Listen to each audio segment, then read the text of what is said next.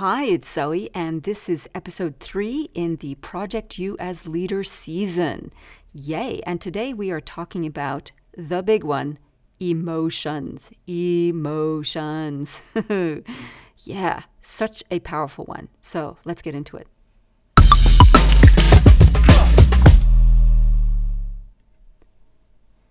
Some of the most interesting in quotation marks, feedback I got from one of my bosses at summer camp way back when in the 90s was from my supervisor. He was camp director. His name was Jason.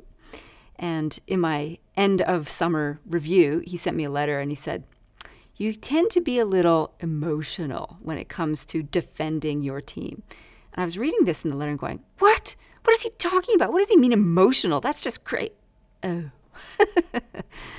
Yeah, maybe I was a little emotional. Maybe I was a little volatile, if you like, very defensive of my crew. And I was very fierce in my defense of everything that was related to them. Nothing wrong with being focused on your team and looking after them. Maybe a little challenging to be too emotional. And certainly in my latest book, here's the subtle plug, People Stuff, I talk about the volatility of emotions in the chapter on the 4 devils of people stuff. And when it comes to emotions, some people can express them well, and some people less so. In either case, the emotional energy can be turbulent. And so if people are finding their emotional energy unrestrained, then they can come out as fierce and ferocious, and they come out as either a firebug, which is somebody who's angry and raging, or as a storm driver, somebody who's emotional and ranting. Either way, you tend to get, if you're on the receiving end of that, you just get covered in the emotions as opposed to hearing the message. So it's not a great way to communicate. On the other end of the spectrum are those who have the same intense emotions and yet can't express it verbally. It comes out in behavior. And the behavior that it often comes out like, an example is the ground splitter, somebody who goes beneath the surface and does backbiting and backchanneling and undermining, that kind of negative kind of action when somebody's irritated and frustrated and resentful. That's the ground splitter. And the other version of that is somebody who's emotional and yet can't express it. And I call them the water bomber because you can feel them as they walk by. They leave a wake of messiness. That or they just clam up. Either way, they're both really difficult. All 4 of those behaviors are quite difficult to handle. The trick in handling that is, first of all, to look at the self. Since we're doing Project You as Leader, this is particularly apt. When we have a look at ourselves, we pay attention to our emotions because we don't want to be any of those 4 devils, do we? We don't want to ride ramshot over anyone and to leave them in an emotional, messy wake of our unprocessed emotions. No, we don't. We want to be centered. We want to be composed. That is the core essence of what we're trying to do in this Project You as Leader. So there are 3 strategies I want to leave you with to practice and play with over the period of this program. And the first one is observation. So treat yourself as an object of study. When we kind of take a third-person perspective on our experience, it actually really helps to cut the tension and the stranglehold of emotions that come up. And this is simply paying attention to the emotions that you feel each day. As you wake up in the morning, check in with yourself. What are the feelings I'm experiencing right in this moment? It might be fatigue, it might be irritation, it might be delight, who knows? But just tuning into what is your emotional state as you wake up is really useful. It's the start of studying yourself as a subject. Gold star if you then journal about it. Then you need to pay attention to where you feel those feelings in your body. Emotions are simply energy in motion. Thank you, Tony Robbins. I think you taught me that first 20-odd years ago. So energy and motion, emotions just show up in your body. So when you start to pay attention to that, it gives you a chance to process and direct that energy. That's in the next tip coming up. But first, treat yourself as an object of study and pay attention to the emotional experience that you are having. And if you journal about it, you can unpack what were the conditions that led to this particular emotional state. What were the conditions that brought it forward? All right, so that's observation is tip number one when it comes to handling emotions.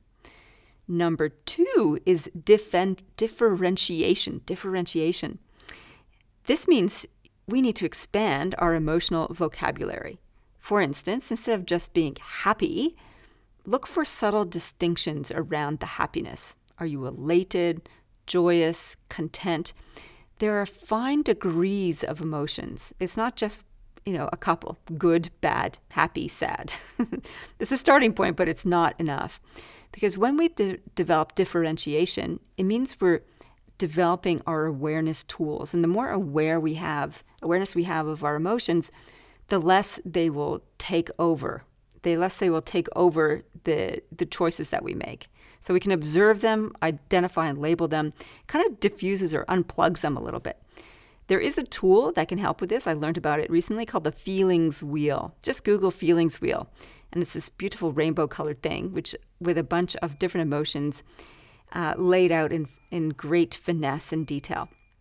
All right, so we have observation, differentiation. And the third one is a practice called feeling into the core of the feeling. And I learned this technique when I first started training as a coach almost 20 years ago now. Whew. And this is a visualization technique. And essentially it's this. When you are experiencing an intense emotion, either happy or sad or whatever, whichever label you put on it, just bring your awareness to where you're experiencing that in your body. Then you use your imagination. Imagine that feeling has a color, it has a shape, a texture, a temperature. Just imagine that thing. And then take your awareness and your imagination and imagine riding a light beam right into the epicenter of that feeling thing that you've imagined in your body. Just imagine yourself going there. And once you get to the very core of it, breathe. Just remember that you're safe and you just breathe into this shape that you've got happening in your body and just observe. Keep breathing and observe. Imagine yourself stretching out in it and creating a little bit more room. And just notice if there's any changes in color, texture, shape, or movement in the feeling that you're finding yourself in. And after a few moments, keep breathing and imagine yourself riding that light beam out through the bottom of it, back into the daylight. And you can open your eyes, and there you go. And just pay attention to your body. Does it feel any different? Typically, when I do this exercise with people, I tend to guide them through it if I'm doing a one-on-one session with someone. Most often, there is a diminishment of the intensity of the feeling in the body, a bit more relaxed. It doesn't mean the issues have gone away, and yet our capacity to deal with them from a composed state is much better increased. So your composure can be increased by observation, differentiation, and feeling into the core of the feeling. Okay, there you have it. That is episode 3 in Project You as Leader, Developing Emotional Mastery.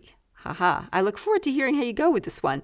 It's quite a useful technique because essentially what we want is we want our emotions out of the driver's seat and in the passenger seat. And this is definitely 3 ways we can help to develop that capacity. So you want your higher self in charge, the best version of you in charge, and your emotions along for the ride. Okay. Let's get on to it, and I'll see you on the next episode. In the meantime, live well, lead well.